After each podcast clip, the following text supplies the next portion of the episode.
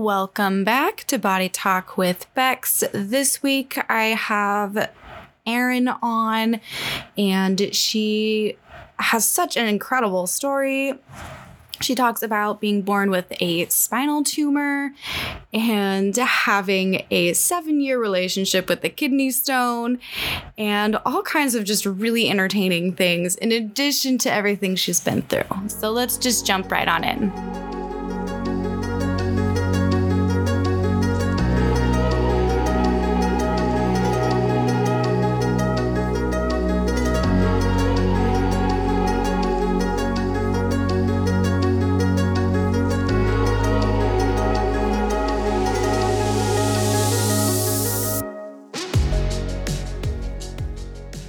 I don't know like a whole lot about what you've been through or like what age you were when everything started happening. So I don't know if you just want to just start at the beginning and walk us through everything. Yeah, sure. So it started pretty early, actually. I know that a lot of people have a lot of different situations, but mine actually began even before I was born, but not long before. So my mom went in for a regular ultrasound and everything was normal. She felt like something was off. And so even though they scanned her and said everything was fine, she called a friend of hers who was an OBGYN and they said, just come on in, like we'll do another scan, check things out. So she went in for this extra scan a couple weeks later and that's when the doctor said there's something very wrong here and you need to go to Johns Hopkins right away. And what she basically found out was there was a massive tumor growing from my tailbone that was already almost the same size as I was. And if they did not take immediate action, I was going to go into heart failure and I was going to die. At the time, I think they said that there was only two hospitals in the country that were willing to do a procedure to take me out and try to have me survive and one of them was Hopkins. When she was coming out of that appointment at Hopkins, her water broke 2 months early and I came into the world a little bit early, about 30 weeks gestation, with a tumor that weighed 4 pounds and I weighed 3. Wow. So from the get go, it wasn't a great situation. Uh, the team at Hopkins did a really great job of setting up uh, people really fast and giving me the best chance from the get go to survive. I think once I came out, I had a surgery to get my colostomy placed so that they could work on the tumor because it was growing basically from my tailbone and it had also grown up my spinal column about halfway mm. to T12. So, in the first operation, their biggest concern was basically getting the bulk of the tumor off and conserving my blood flow because it was taking up so much of my blood supply. And that was a very long operation. And that's when I lost my blood supply about two times over. I went into cardiac arrest multiple times but they stopped the surgery because I became so unstable. And then in a second surgery, they went back in and removed the tumor that was around my spinal cord. Wow, that's your mom is so lucky that, well, not lucky, but it's pretty incredible like a mother's instinct to know that something was wrong. Because like if she hadn't gone in for that second appointment you know things could have been very different. Yeah you gotta uh, say a lot about a mother's instinct for sure. Yeah yeah. Wow. That must have been so hard to handle too like for her watching her kid go through that and yeah not being able to help, not being able to do anything like physically, you know, like she just had you. I'm sure she just wanted to hold you and protect you from everything. I can only imagine just getting your baby whisked off to the NICU as soon as they're born. And yeah. this all thrown at you in like a span of a couple weeks and everything just like hits the fan. Everything that could yeah. have gone wrong was going wrong. Yeah. Yeah. Talk about hitting the ground running. yeah, a lot of people are like, "Oh, you're so brave for going through all of that." I'm like, I don't remember any of it honestly. like my parents are the ones that went through it. They're the ones that you should be congratulating. Yeah. to. Wow. I mean, still, I mean, that's a lot for your body to go through, and pretty impressive that you did pull through all of that. Yeah, it was quite a one for the books, one for the medical textbooks as well. I know they definitely asked for my parents' consent to put this into the medical literature because wow. this the tumor is called the sacral teratoma. And teratomas by nature are tumors that grow very rapidly, very quickly. And it just so happened that mine was one that grew particularly quickly. It also took up a large amount of my blood supply, which can be very dangerous. It leads to something called fetal hydrops, which is basically heart failure because when you're an infant, you're so small, like your own blood supply is so important. If you have to supply a tumor as well, it becomes it becomes very dangerous. And then the final thing that they had to worry about finally after they got the tumor off and everything like that was is it malignant? Right. So like a lot of these tumors, teratomas are usually actually benign even though they grow very quickly. I think it's about 1% of cases usually when they're allowed to grow for a long period of time that they become malignant. And I was uh, 1% of those cases where it turned out it was malignant. They got the pathology back. Um, and they basically gave my parents a choice, which was you can either pursue chemotherapy and risk her losing her hearing, her kidney function, because these drugs are so toxic, or you can wait and see. And they basically told them either way, if this cancer comes back, this is 1996 if it comes back, we don't have any treatment methods that will be viable to kick it back. So it's really a choice of what kind of quality of life do you want. And so they chose to go no treatment, wait and see. I can only imagine how those that year was for them. Terrifying. yeah. In one word, terrifying. oh my dad like uh, the only time i've seen him ever get emotional is when he has to talk about this period oh. of ah. time he's a very tough like wall street man you know yeah no emotions but that's the only time i see him get emotional i oh, can only of course i'm very grateful for the care that i received at hopkins and so they watched me for very closely for the first year of my life and yet again, my mother, when she was doing therapy with me in the pool, she was helping me swim around. She found a bump on my back. She took me in immediately. They did an MRI, and my tumor had come back. So they resected that tumor. And luckily, when the pathology came back, it was benign. So the part that had grown back was not the cancerous part, and it had not had time to become cancerous or metastasize. So that was the last part of the tumor that I had to worry about. And when I was, I think, three years old, I was declared cancer free. Wow. But that, of, while that was a great accomplishment, it came with a lot of obviously medical issues. When they resected the tumor, the tumor was so large it had displaced both of my hips, rearranged my pelvic organs. Oh, wow. And when they resected it, they had to take all of the nerves, parts of my spinal column, my coccyx, anything that the tumor touched, they really tried to take with them to avoid the possibility of recurrence, especially because it was malignant. And that came at a heavy price of a lot of nerve damage, a lot of muscle loss, things like that.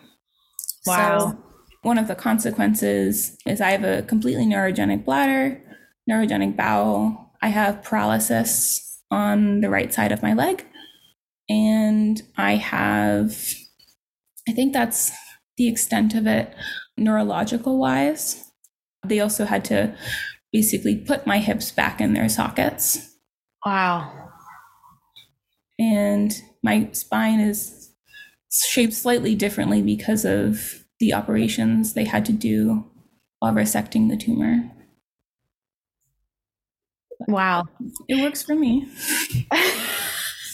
I mean, that's all it needs to do. Can you just so everyone in the audience can can understand what it means, can you go back and just kind of explain what a neurologic like bladder would be? Yeah, so a neurogenic bladder is basically where neurogenic, excuse me. I said that word wrong.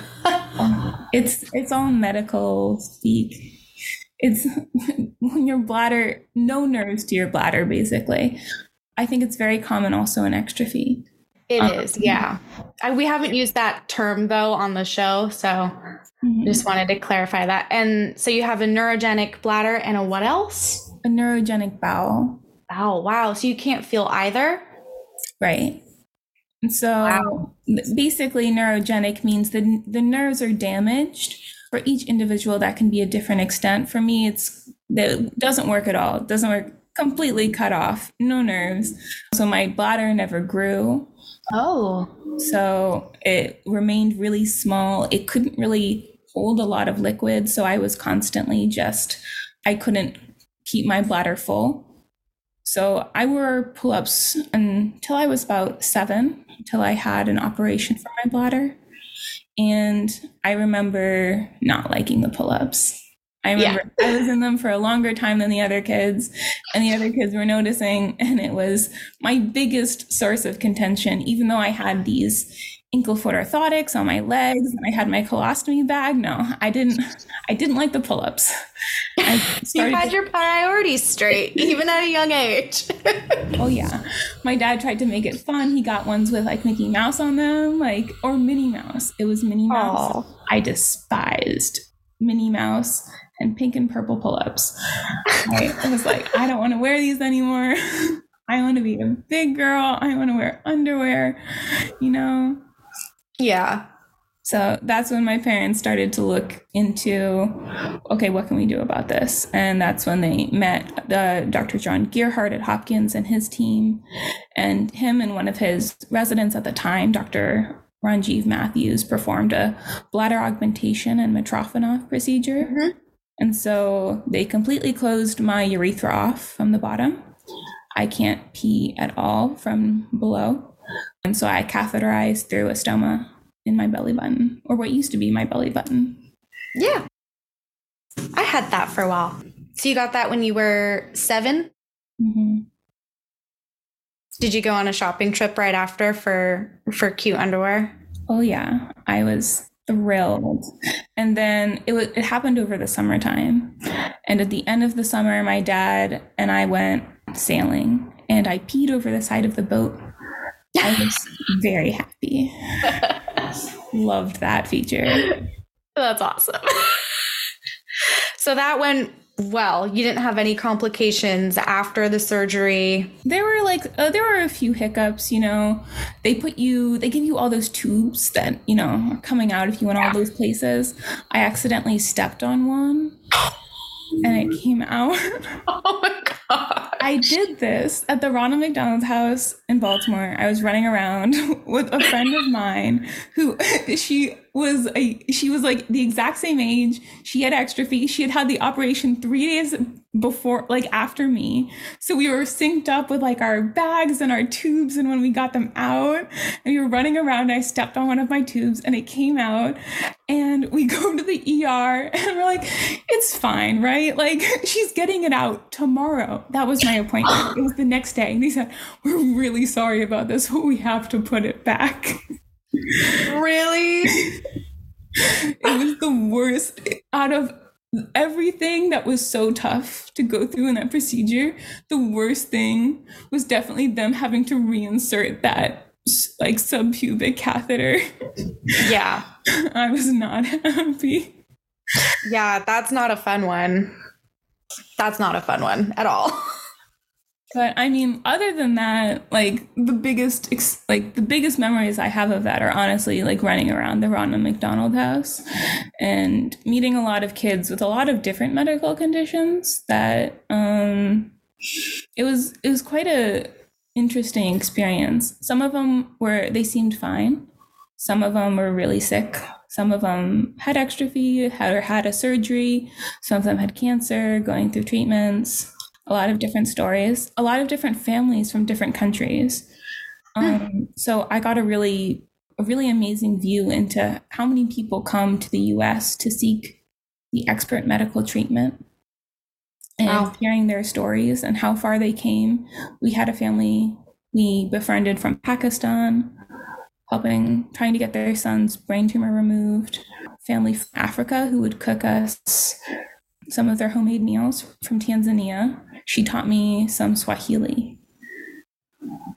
That's really cool. It was really cool. It was like a little family. It was it was kind of a good summer besides, you know, some of the medical complications.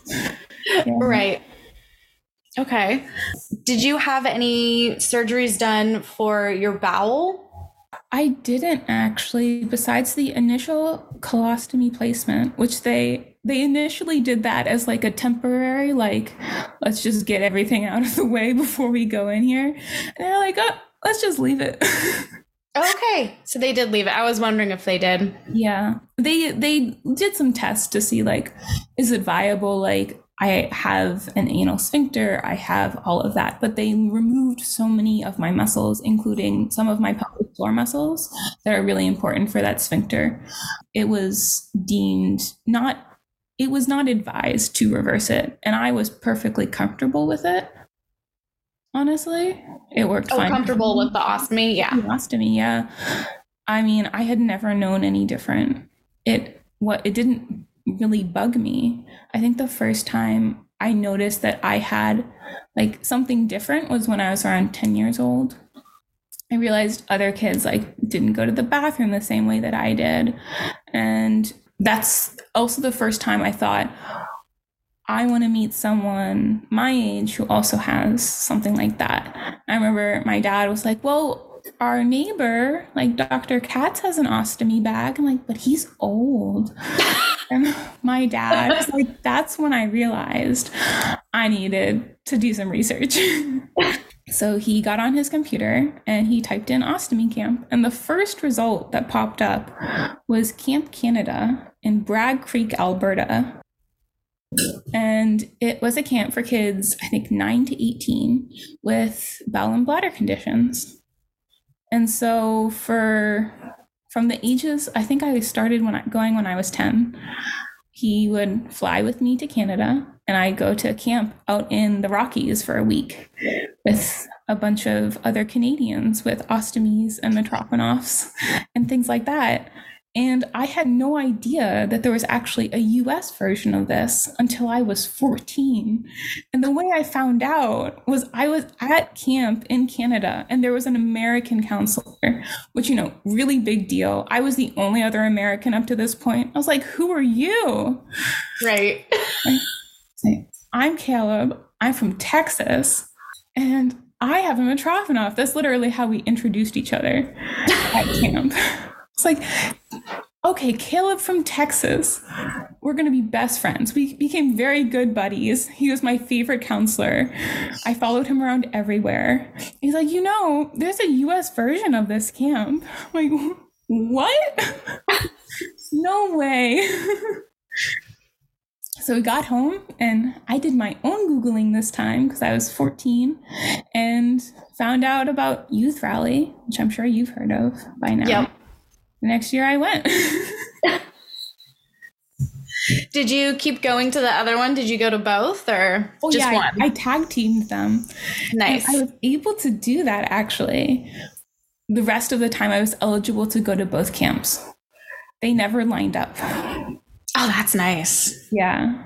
So, you know. What was what was the one in Canada called?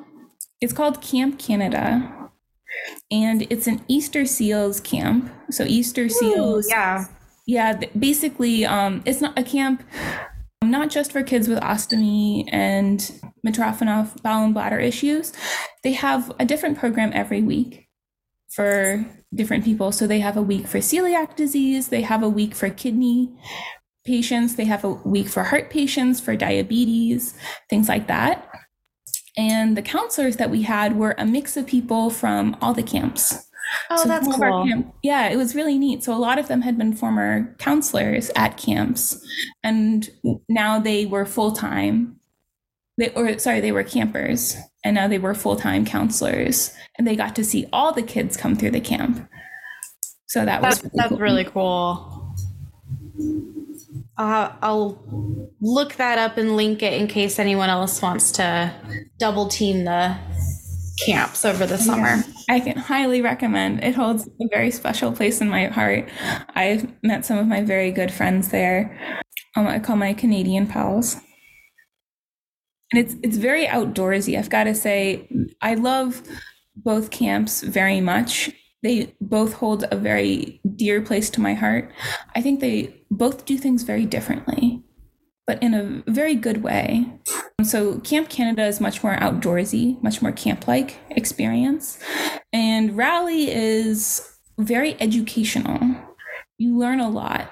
It can be really overwhelming your first year because you're getting bombarded by basically educational sessions. I mean, they divide you up by diagnosis group, they divide you up by your management technique, whether it be an ostomy or a Mitrofanoff, or you haven't had surgery yet, or you take medication, but you learn a lot. I think Camp Canada is more about getting you out of your shell, showing you what you can do, pushing your limits. And Rally is really good for informing yourself, especially if you don't know what you want to do next in terms of what kind of procedure you want to get, something like that. I really like that. It sounds like it would be actually very beneficial to most people to do both. Yeah. If if they can, I recommend both. but you're not biased at all from having done both. not at all. okay, so you have the Mitrofanoff, you have the colostomy. Mm-hmm. You said one of your legs has right side paralysis set in? Yeah, so my legs, both my legs have some nerve issues, but most of the damage was done on the right side of my body. So a lot of the paralysis is on my right leg, so I can't move my right foot up and down. Mm. Um, and I don't have feeling in certain parts of my legs. I also have decreased strength on my right leg in particular. And for some mysterious reason, we don't really know why, all the bones on the right side of my body from the waist down are smaller than my left side. They think it has something to do with, I don't know, all the drugs they gave me as a child. Who knows? Huh. But it has made my right leg an inch shorter than my left. Oh, wow. Which is it actually turns out to be pretty significant and it was causing some issues so i finally talked to my orthopedic surgeon who's a very like if you have an issue come by but otherwise we're going to leave you alone. So i came in i was like my hip's been hurting a lot. He's like yeah you know you have a one inch leg length discrepancy. We we should fix that. Okay. Like that sounds good let's let's give it a go. And so I have um, a lift on the outside of all my shoes on the right side. I get them custom done by a podiatrist. They're some of the nicest people, and they literally they customize it to like whatever color of the shoe you want. They'll they do a lift. They have to do a lift externally because it's so large. Okay. And they match it to your shoe.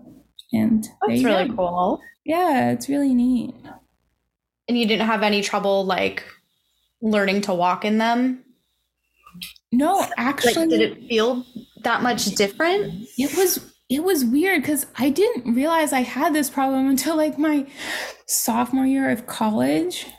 And when I first got it, I remember, wow, my back kind of hurts. And they said, well, that's normal because your body's adjusting because it adjusted to this discrepancy and now it has to readjust to nor- this new normal. And right. so I think for the first like month, I was like, oh, my back kind of hurts. And then my hip pain went away. And That's good. it was great. And now if I don't have the lift on my shoes and I walk for say 30 minutes, my back starts to hurt. It's like wow. It's gone it's got it got so used to its new normal that now it notices anything else. Your body really clues into things. Yeah, well, I bet it was less noticeable as you were growing because it was slowly adjusting to a you know a smaller yeah. amount of discrepancy exactly. and like that discrepancy grew while you were growing yeah. i'm assuming anyways that like yeah super small changes over time. Exactly. Small small enough that you didn't notice it. Yeah. Yeah, I think that's exactly what it was. Yeah. Wow. And so your one of your hips was hurting from that? Yeah. Well, one of my hips, so both my hips were displaced when I was born because of the tumor. They popped them back in. But one one of my hips, my left hip, wouldn't stay in its socket. Oh. So they basically had to do a, a surgery to put it back in place. It's called a femoral iliac osteotomy. It's basically where they break your femur and then they break yeah your pelvis and the reason they're breaking your bones is so that they can put the hip back where it needs to be Right. It's still not fun though. it's it's not. I think that was a pretty rough surgery. It's good i don't remember most of it. I think they have to do something similar for a lot of people with exstrophy because mm-hmm. the pelvis is open also at birth. So it's something very similar to that. It was just on one side. So you know you get the big body cast. Right. yeah. Fun. How long were you in a cast for? oh it was a long time especially for my parents who had to deal with changing a diaper in Oh. a big purple spica cast. Right. I think it was like almost almost six months. Wow. It was That's a very long time. Wow. Yeah. It, uh, I just remember having a good time. My dad got me like a little scooter. You know those scooters that you had in gym class that you could like scooch around on the floor on? Yeah. It's like four wheels. Well, he got that for me so I could lay on my belly and like scoot around on the floor to get around. That's so cute. So I could get around perfectly fine. I was perfectly content with myself and my big purple cast. Nobody But, you else know, was though. after six months, it starts to get kind of stinky. So we finally got to the day we get to take the cast off, and they're doing the cast removal. And this poor man who has to take the cast off, he's like, "Oh, you got a dead bird in there?" oh my. Yeah, I think Awesome. six months in a spica cast is gonna do something. It, yeah, it does a lot. so when what was your last surgery? Are we caught up? Oh, I've had a couple of things in between that. I had bladder stones. I had a lot of I had a lot of scar tissue on my back from the surgery. Another problem that they had when they removed the tumor is it was so big that they couldn't close the wound properly the first time, so they had to use uh, pig skin. Ooh. Yeah. Okay. Um, and they used pigskin until they could get basically enough skin to close the wound. Um, and then when they finally did the closure, it basically is paper thin skin, very close to the bone. There's not a lot of muscle there. So when I was about 10, I had skin expanders put in, which are basically saline balloons that they fill up slowly over time to stretch your natural skin and it's basically a way to skin graft. They do it a lot of times for burn victims. And it's basically teaching, taking your natural skin and expanding it very slowly over time. Wow. What did you call that? What, I think I was? I think I was 10 and we did it over the series of like I think 2 years. These injections maybe What was it called? skin expanders. Skin expanders. Interesting. I didn't realize that they used pig skin. Oh, they don't. That was very experimental. I was gonna say I've never heard of that before. No, they were throwing anything they could at me at that point. Okay. It was a sort Wow. of give it all you got kind of thing. Yeah. Hope something sticks. Yeah. I mean, Wow. they, they they said Hopkins for a reason. Hopkins has a reputation for doing really groundbreaking procedures and really Yeah. controversial ones too. So like separation of con- craniopagus conjoined twins, so twins joined at the head that shared their brain. They did the first separation surgery at Hopkins under Ben Carson, who was also my neurosurgeon. That was a very challenging surgery that to the rest of the world was considered not not viable to like no one was going to survive. And they were able to save i believe one of the twins in the end and now they're able to save sometimes both of the twins. And they were the groundbreaking hospital to do that but also they were the first hospital to do that because hopkins has the guts to do it. They have the guts to go into the new field hit the ground running throw everything you have at it that can be hard for a lot of hospitals because they don't want to risk reputation, they don't want to risk right. lawsuits, things like that. But there's sort of, I think, a mentality here, since I also work at Hopkins now, that you have a lot of passion for something, you're going to give it all you've got. And I think that extends to oh, basically all the fields in medicine and yeah. it saved me ultimately. So I have a lot of gratitude for that mindset. Yeah. I don't know why I'm blinking out right now. I'm trying to think of where I was going with that. It's a lot of process. you have a lot going on. I want to make sure I get everything. So is your your skin on your back is fine now though? It's all stretched out and covers everything and Yeah, they did a really great job. It was a team of reconstructive surgeons at Hopkins that did all the skin expanders, and I mean, it looked basically brand new. My, I mean, I couldn't believe how good of a job they did. It did grow to be a little tighter as I, you know, got big, mm-hmm. like got older.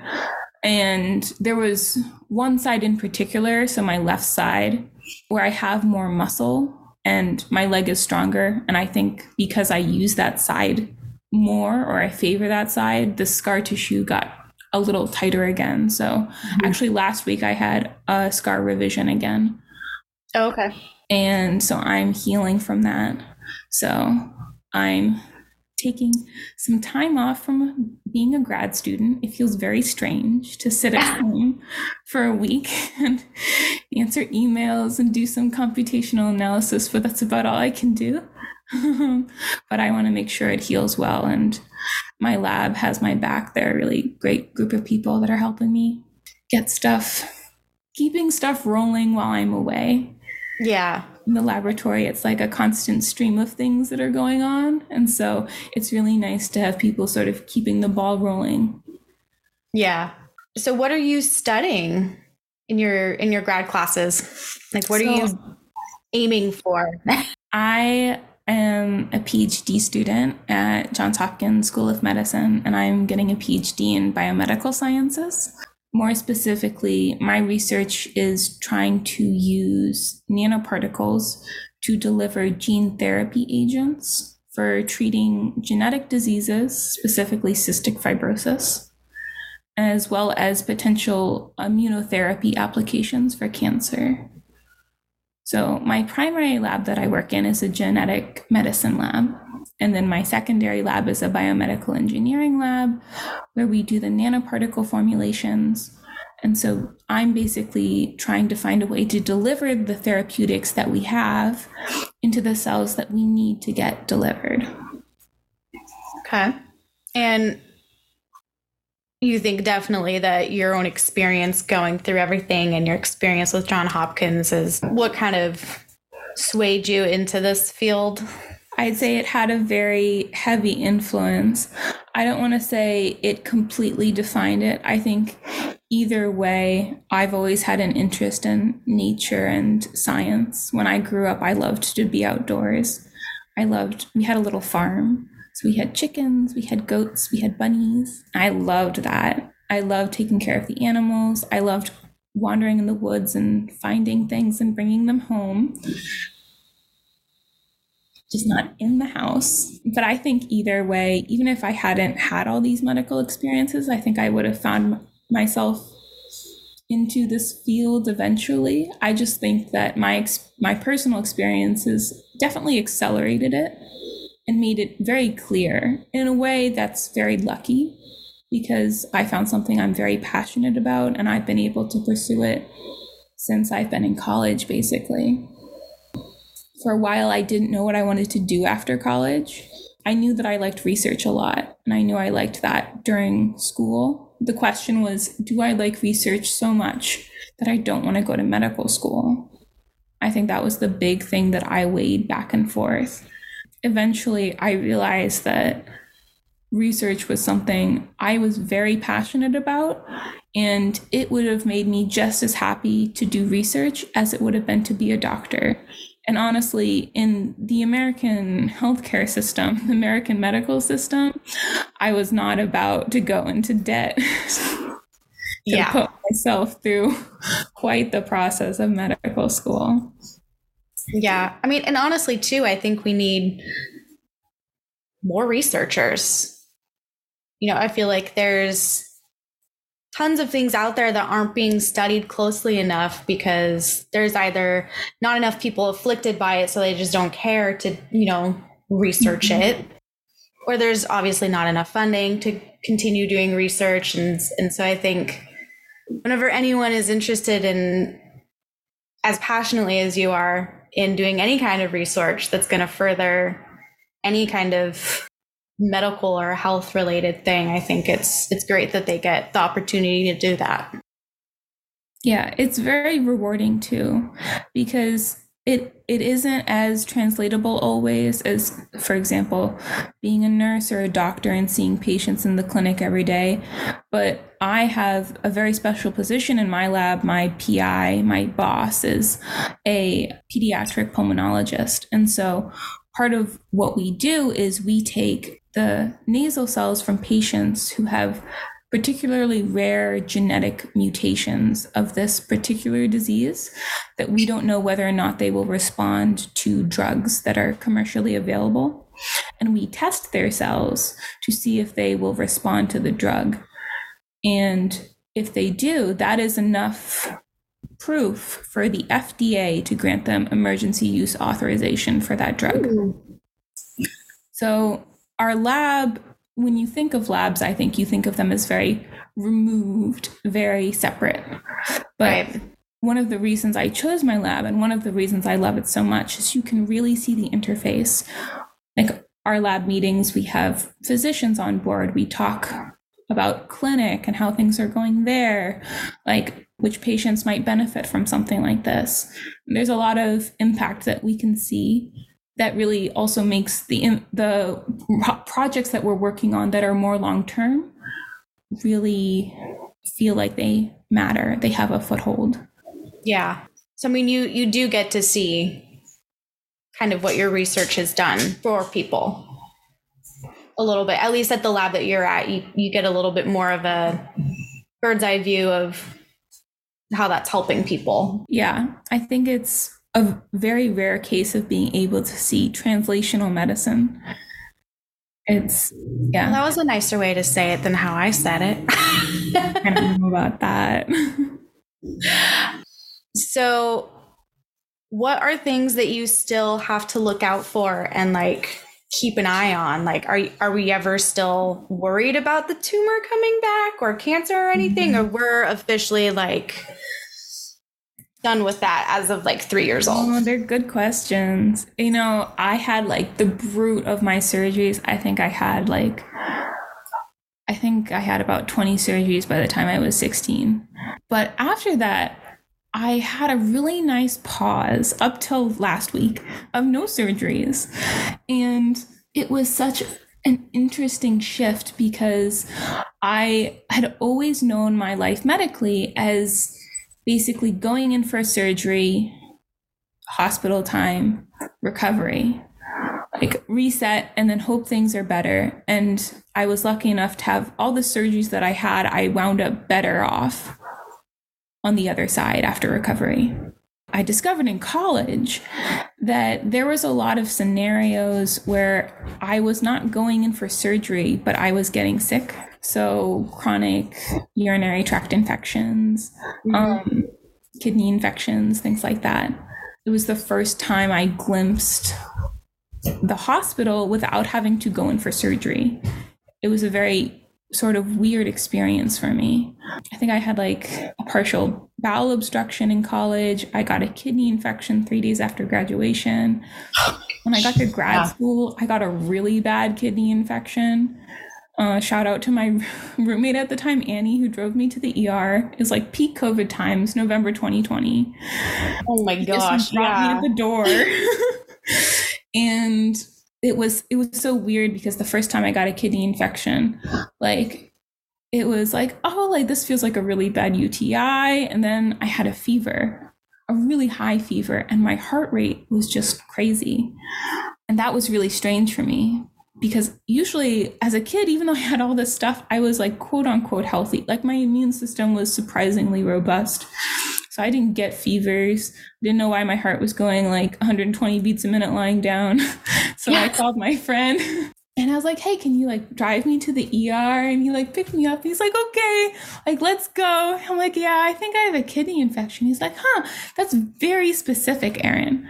I don't know about that. Let's see when we get there. he, like he like uh, came in with me. He sat with me through the entire like ER experience. And they came in, they're like, yep, you have a kidney infection. He's like, how did you know that? I had a gut feeling. but they gave me antibiotics and I was out of there in two days. And in college, I was on the rowing team. I was a coxswain for the men's boat. And so the reason he was so avid that I was okay in the hospital was I was coxing his boat at the like club nationals.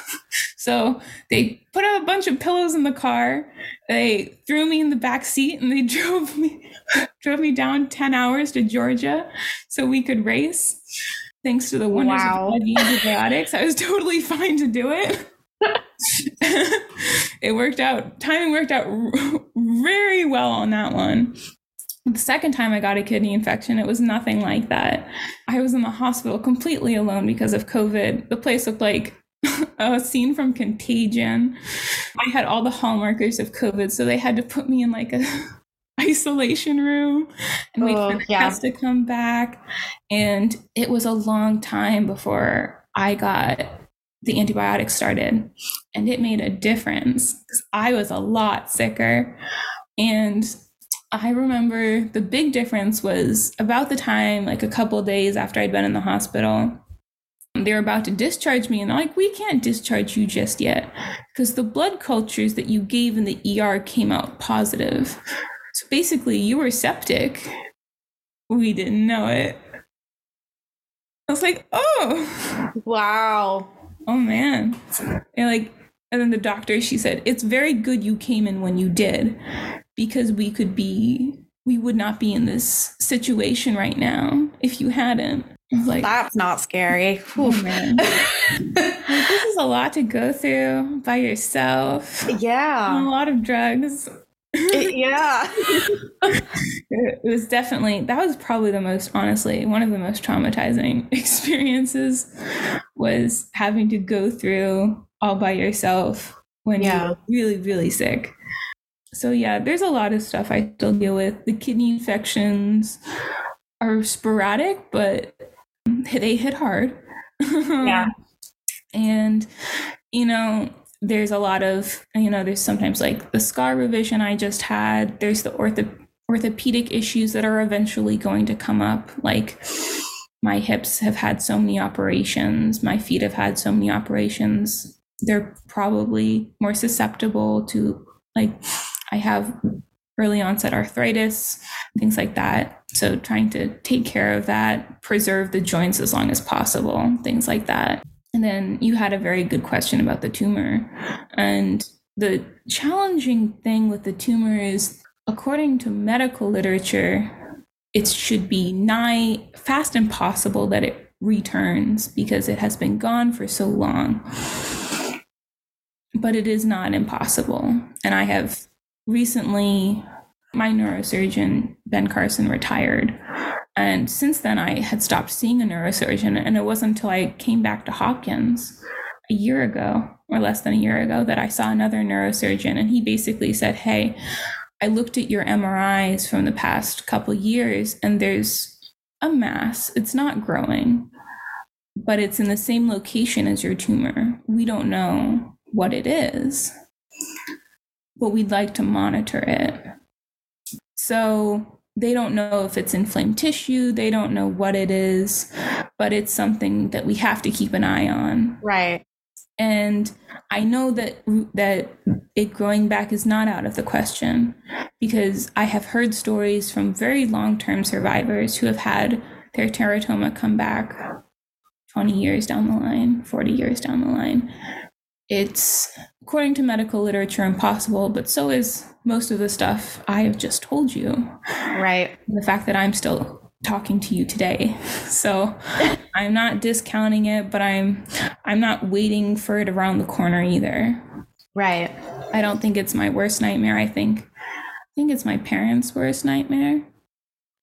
I I just can't fathom it happening because I can't remember anything about the original tumor to begin with. Right. Um, it's just I just have to know I have a good team and take it one day at a time, I guess. Yeah, and I mean it sounds like you're in a good spot too to to be monitored. I mean, you have you're back at John Hopkins, you have your neurosurgeon now who's keeping an eye on it. I mean, you're in a good place to to be able to just kind of wait and see. Yeah. And you know, that probably isn't going to be all the case. Like grad school's not forever. I am in year 3. Who knows what the last year will be? lots of lots of theories. You never know when, as they say. But for now, everything's Gucci, as they say. yeah. So I guess, yeah, I guess then I just kind of want to talk about just briefly like what are things that you do on a day-to-day basis that are different than what I guess people who don't have medical problems going on with. I mean, you take care of your ostomy. I know some people change it once or twice a week or like how often do you empty it? How do you cath on a schedule? Oh, um, schedule. Mm. Yeah, because I know a lot of girls that don't have feeling there, they have a strict schedule of when they're supposed to go. And yeah. Do you do any like bladder irrigation? I mean, those are all just, I mean, off the top of my head that I guess seem like everyday things for a lot of us, but like to people out in the audience who don't have anything going on, they're like, wow, that's so crazy. it's a lot to yeah. keep in mind. It's a lot to fit into your day when you're so busy. I mean, especially with the grad school like schedule, you're you must be in constant motion. Yeah, I guess I guess when when you've already dealt with it for so long, it sort of goes on the back burner in your mind. It's part of your schedule. yeah. Ostomy is honestly like really low maintenance. Like I've had it all my life and I've had it so long that up to this point I've like optimized the process so much that it's pretty smooth. You know, change it maybe like once a week, empty it like a couple times, two or three times a day. It depends on the day super easy to manage. My catheterization, I try to stay on a schedule of like, you know, every four hours and leaving it overnight. Sometimes those four hours do not happen. It usually depends on my schedule and lab, honestly. And it depends how much water I drink. I try to drink a lot of water. I found that that helps a lot with, you know, keeping back infections and things like that. Mm. Staying well hydrated, always good. Question with that Do you know how big your bladder gets? Oh, yeah. So, can you like calculate how much water you've drank and like how full your bladder is going to be? And hmm. like, I don't I know if thought of it that way. I like I like that. I think it would be challenging. the The only thing is, you never know how much water your body needs to absorb. Right. So, like, if you've had a cup of black tea or a cup of coffee, you're definitely going to have to go pee after drinking half a bottle of water. Right. But if you haven't, you're probably fine for two, three hours. I'd say. Just curious how, if you'd thought about that and like, yeah, ever tried calculating it out of like, oh, I had that much there, and like, yeah, yeah, that might be a that might even be a better way to do it than just being like, I think my bladder is full now. Especially, you know, if you have a completely neurogenic bladder, like I don't know how it is for you, but I sort of just get like a feeling of like, oh, there's pressure and my belly is slightly distended. So I guess it's like time to go. it's been time to go and you need to Right. go now. Because I mean, the kidney infections could be being caused by like reflux of of back from the bladder and up the um, urethras into the kidney. Mhm. And so, if you know like how big your bladder is and you're watching how much you're intaking, it might be easier to prevent the kidney infections Yeah. versus like. I assume by the time that you can feel It's um, the pressure, it's probably already too late. It's probably already backed up. Yeah. I honestly that's a that's a very good suggestion that I should take up. My kidney infections remain a mystery because despite having I go through periods of irrigating and not irrigating basically. It's basically how much has my body scared me for me to want to do this again. Um, so I always have my setup and I'm trying to get better. I'm trying to do it like I, I was doing it once a month, now I'm doing it once a week and I'm going to try to get it up to three times a week because I saw Dr. Gearhart today and he asked me very nicely. Um, and you can't say no to him. So I'm going to do my best. I think that's the secret. You do it, you introduce it slowly. The flushing is very irregular. And I do also have a kidney stone, but the jury is out on whether or not that has caused the kidney infections, even though it is also in the same kidney that has been infected every single time. And they ha- you haven't had that removed? No. It's it's a little bit of a catch 22. So the, the kidney stone, they don't know definitively whether or not it's causing the infections. It's been there Right. and it's just been chilling in my kidney honestly for the past 4 years now. It, it hasn't It doesn't hurt? It doesn't hurt unless unless I hope my cousin doesn't listen to this. But um uh, the one time it did hurt was when I got in a car with him and we drove to his house and he just got his license. He was very excited. He's just a little little heavy on the gas. Let me go. There's like a study about how like if you go on a roller coaster enough times, sometimes it can dislodge kidney stones because of the like motion that the roller coaster makes. Oh. So they actually have had doctors prescribe like go to a theme park What? because it will dislodge some people's kidney stones. Wow. I haven't heard of that. That's pretty awesome. Fun fun facts. I would do that. Yeah. Yeah. I mean I did I did go to a theme park. It doesn't seem to have worked.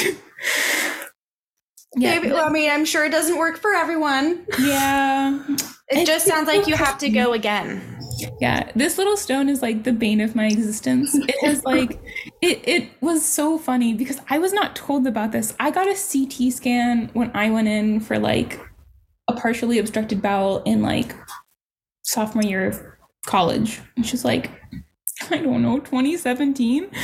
And they noted it on the MRI report, but they didn't tell me. Um, Oh. So it's been noted there for like, I don't know how long now. And then- 2017 to 2023. That's like seven years. Yeah, so it's been there. So it was there, but I didn't know about it. And then the reason I found out is I got that kidney infection. They were like, "Oh, it said you had a stone." I was like, "I was not aware of that." I said, "Oh, we'll we'll scan you again." And they're like, "Oh, it's not there anymore. It must be gone. That's great." So you're stone free. We'll let you go. Then a year later, I get another CT scan. Like, you have, oh no, I got an ultrasound. They're like, oh, here's your kidney stone. It was right. I thought that went away. Yeah, so I've been playing this game literally like, it's there, it's not, it's there, it's not. Because it's pretty tiny and it's in the middle of my kidney, like just hanging out. And it just, it just depends on the resolution of the machine you're using, I guess. And so I just play this little game. It's like that whack a mole game. It really is. It's so funny too. It's just a single stone just hanging out in the weirdest location. And every single doctor, when they see it, they're like, oh, it's super small. It'll pass within like the next couple months. Like, that's funny. You should say that. wow. I think my That's pretty fa- funny. I think my favorite story with the stone is I've just like accepted it as like it's like almost like a wives' tale at this point, I feel like. And I studied in Germany for a year after college doing research. And one of the things that they had me do is they set me up with a nephrologist just in case I had any problems in Germany with, you know, my kidneys. And um, that's a whole story in itself because going through the German healthcare system was very interesting, being medically complex and still learning the language. Um, yeah. But uh, they're they they saw the stone they wrote it down on a piece of paper and they're like okay it's there it's not doing anything you're good.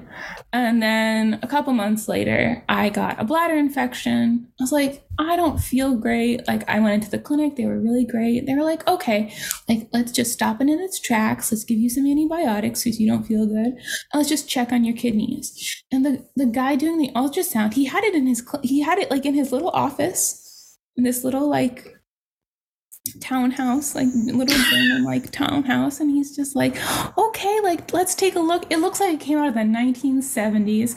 Like, how how old is this? He's like, I think it was made. Let's see. And he looks at my birthday. He's like, it's definitely older than you are. I'm like, okay. And so he's he's poking around with his his ultrasound, and he's like, your kidneys look good. I don't see any stones. I'm like, okay, okay that's nice. He's like, but you have an accessory spleen. He said it in German. I was like, a what? And he he wrote it down. I put it into my Google Translator. I was like, oh. And we're both sitting there staring at each other like, ah. We we both learned something new today. It was the funniest. You had a what spleen? An accessory spleen. An accessory spleen. So apparently, in like, I think like 10% of the general population, you can have smaller spleens attached to your actual spleen. Okay. Like little baby spleens, I guess. It's like a little extra one. Yeah, it's like an extra and, and all of the imaging that I've ever had. No one's ever noticed. Never, never noticed, never mentioned. And then there's like this ultrasound machine from like the 1970s Germany doesn't pick up my kidney stone, but it picks up this. It's like, did you know this? It's so cool. I have never seen one before. what? Wow. So the kidney stone has taken me on many adventures. I have Yeah. Wow. Well, I'm thinking at some point I want to do like a travel episode and just have like different stories from mm. different past guests about like traveling experiences. I love so that. You might have to come back and tell us about some some more Germany stories. Oh, gladly. Yeah. Definitely because yeah, like a whirlwind being there as the pandemic hit too. Oh, were you really? Oh yeah, and then I stayed. Wow. Mm-hmm. But you had your surgery. I mean, you had the kidney infection during the pandemic back home had in it, the US, though. I came back to the US in August 2020 to start grad school. Okay. So I came back right before it happened. My body was really good to me actually when I was abroad. That's lucky. It was, yeah, it was a stroke of luck. The only time I had to go into the hospital was because a friend of mine broke their nose and had to get it operated on, and I went with them. Well, that's kind of nice. It's really nice. It's really ironic. Like, we're coming here and it's not for me. yeah. I was like, this is great. I will sit back in the waiting room, relax, watch you come out of anesthesia. Which is always fun. yeah. I've never seen someone else come out of anesthesia. And I don't know if this is like a guy thing, but as soon as he woke up, he was like, I need to leave now. And he tried to get up out of the bed, so drugged up. And I was like, no, no, no. You're staying here for now. And the other nurse had to come over and we had to restrain him. Oh my god. And I'd like to go home now. I'm like, no. we're not, no. we're not I That's pretty funny. I'm like, I'm not moving. I don't want to wake up. I'm fine right here. It's like, nope, let's let's go home. nope. Wow. Very different reaction. Yeah. Yeah. Well, have I missed anything? Have we touched on everything? I can't. I mean, yes and no, right? yeah. The typical typical day in the life, you know. I think if you've already had a lot of medical conditions and you've grown up most of your life with it, it doesn't feel like it's too much out of your schedule. Mm-hmm. I think there's oh, definitely, oh, yeah. I'm trying to think of like tips and tricks, like hacks for things I do. I think in terms of the ostomy, the reason, like, the longer you have it, the better you get to know what works for you. Like right. the products you like the best. Oh, yeah. I was going to ask you about the ostomy. I know some people are like, really into just like having it out there and showing and some people are like really just like want to keep it hidden. Where do you kind of stand on that? I i will say that when i am surrounded by anyone else with an ostomy i will gladly like show it off. I will wear a bikini. I have so many other scars that i barely even think about it honestly. Okay. so having it like out and about i don't really think about it's also my ostomy is like slightly below my belly button and I wear high waisted jeans. So if I wear like, if I wear that, you can't even see it. The only time you'd see it is if I'm wearing a bikini. Okay. So I don't even think about it as being like out and about. My scars are like all over my body, anyways. And I'm so used to just, I mean, you can't hide all of them. So, right why try it anyways? Some of them look pretty cool. So you're kind of more of like you don't you don't go out of your way to hide it, but you also don't go out of your way to show it off. Yeah. Just, it's yeah. there. And if you notice it, you notice it. Yeah. It's like okay. I think my mentality is like they're probably staring at something else. They're too distracted to notice that. If you notice that, like kudos to you. You have a really good eye. Um cool cool for you. If you want to ask a question about it, go ahead. But um the rude thing is to just stare. I'd rather you ask yeah. a question. Yeah. Have you had anyone or have you ever had any interactions like that? No, I've had some really rude, like just staring, you know, especially when I had like ankle foot orthotics, which are like the braces on your legs, which I had till I was like 13 or 14. And it's funny because I would walk around school with them all the time, and my classmates got so used to it. It was just like, whatever. But if I went out in public, I'd have adults in the grocery store just like staring around the corner and I was like, that's like, I felt that was the part that like I think annoyed me the most because it was like, I get if a kid is doing it.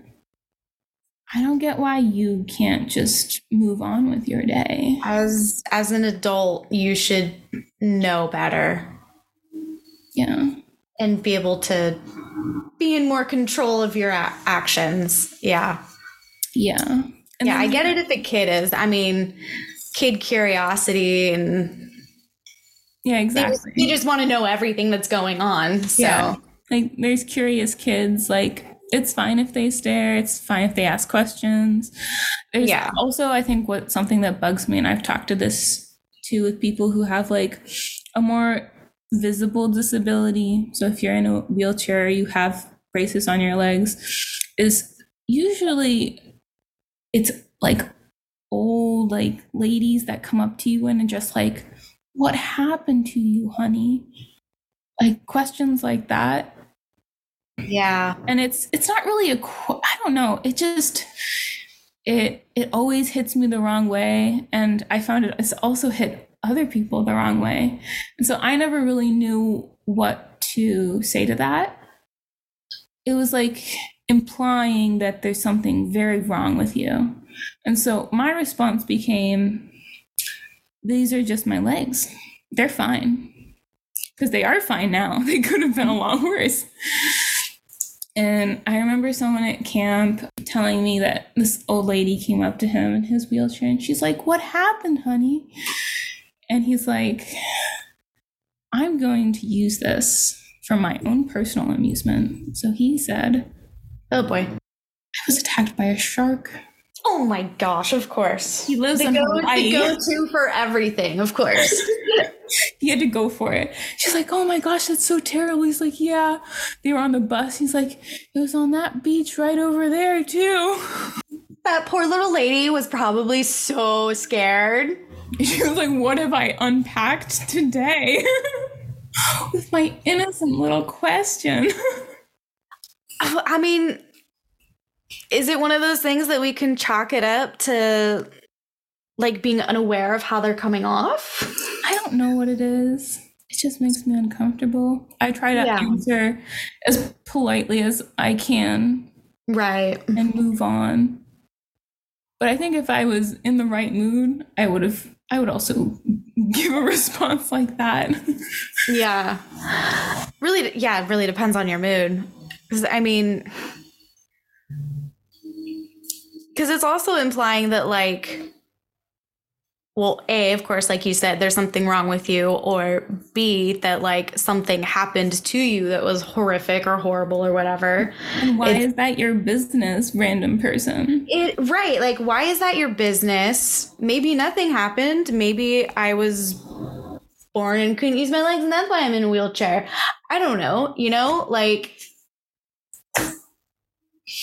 in Yeah. which case then yeah, it turns back into like that just makes it sound like there's something wrong with me if that's just how I am. Yeah, I feel like there's always like weird situations that you have to deal with when you have like a chronic illness, even if it's completely invisible. Like I remember going to the nurse in high school and there would always be like that one kid in class it's like why do you go to the nurse every day or there would be that one substitute that's like why are you going to the nurse or you don't have to go right now Oh yeah, I feel- do. yeah it's like actually there's always there's always going to be those people and you just have to think about how you want to deal with it yeah.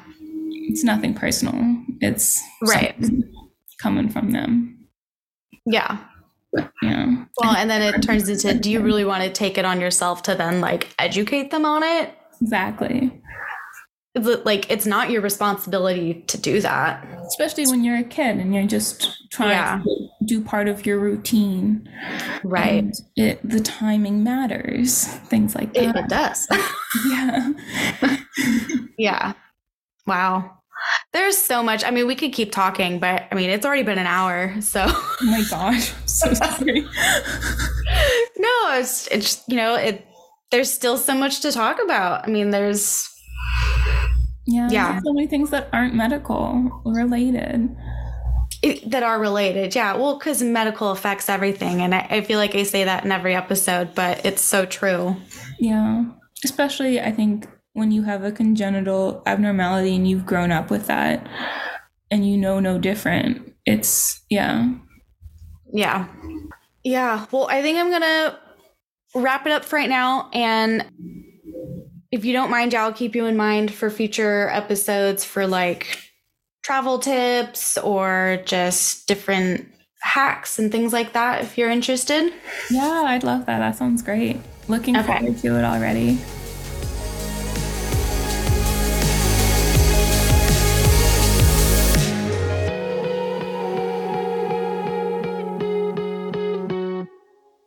Thank you for listening to this week's episode of Body Talk with Becks. I really hope you enjoyed this episode as much as I did, both with first doing the interview and again with editing the audio. I really enjoyed this conversation with Erin. And uh, please leave me a review or hit the subscribe button or do both, uh, wherever it is that you're listening to this podcast at.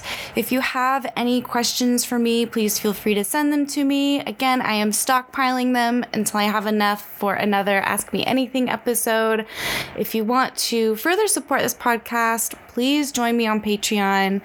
Again, the tiers have been recently updated for a few small additional things like the emails monthly with recaps of all the episodes, as well as any important links to resources that are mentioned in any of the episodes. And lastly, if you would like to share your story or know someone who would, I can be contacted through my website, www.bodytalkwithbex.com or on social media. Thank you so much for listening.